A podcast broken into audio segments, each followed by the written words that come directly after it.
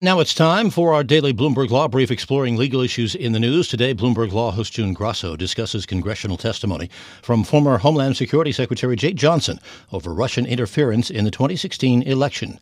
She speaks to Bradley Moss, a partner at Mark Zaid PLC, and William Banks, director of the Institute for National Security and Counterterrorism at Syracuse Law School. Brad, Johnson described in detail how they saw the growing Russian probing around voter registration databases.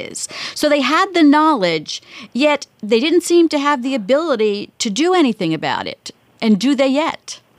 Well, and this is unfortunately part of the way we've set up our electoral system is that it's set up uh, in a decentralized manner and controlled by the states. We don't have a quote unquote national election. We actually have 50 individual state elections, and each state has its own uh, rules for handling them based on the county and the local level. So what the former secretary was describing was they were attempting, and there was some pushback from the individual states. They were attempting to coordinate with the states to raise these concerns and to find a mechanism by which DHS could provide assistance and to ensure the stability and the safety of the electoral process without infringing upon the state's sovereign rights to run their election process in accordance with state laws.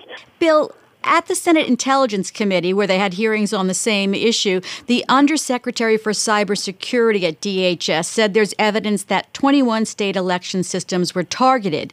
Johnson said that what he knows from open source is that 39 states were hacked.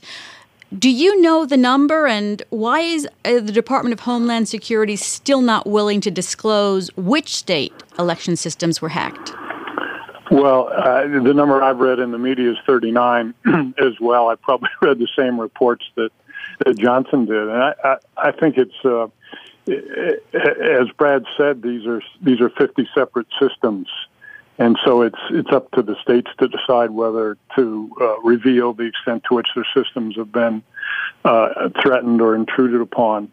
And that's William Banks, director of the Institute for National Security and Counterterrorism at Syracuse Law School, and Bradley Moss, a partner of Mark Zaid PLC, speaking with Bloomberg Law host June Grasso. And you can listen to Bloomberg Law weekdays at 1 p.m. Wall Street time here on Bloomberg Radio. And that is this morning's Bloomberg Law Brief. You can find more legal news at BloombergLaw.com and BloombergBNA.com. Attorneys will find exceptional legal research and business development tools there as well. Visit BloombergLaw.com and BloombergBNA.com for more information.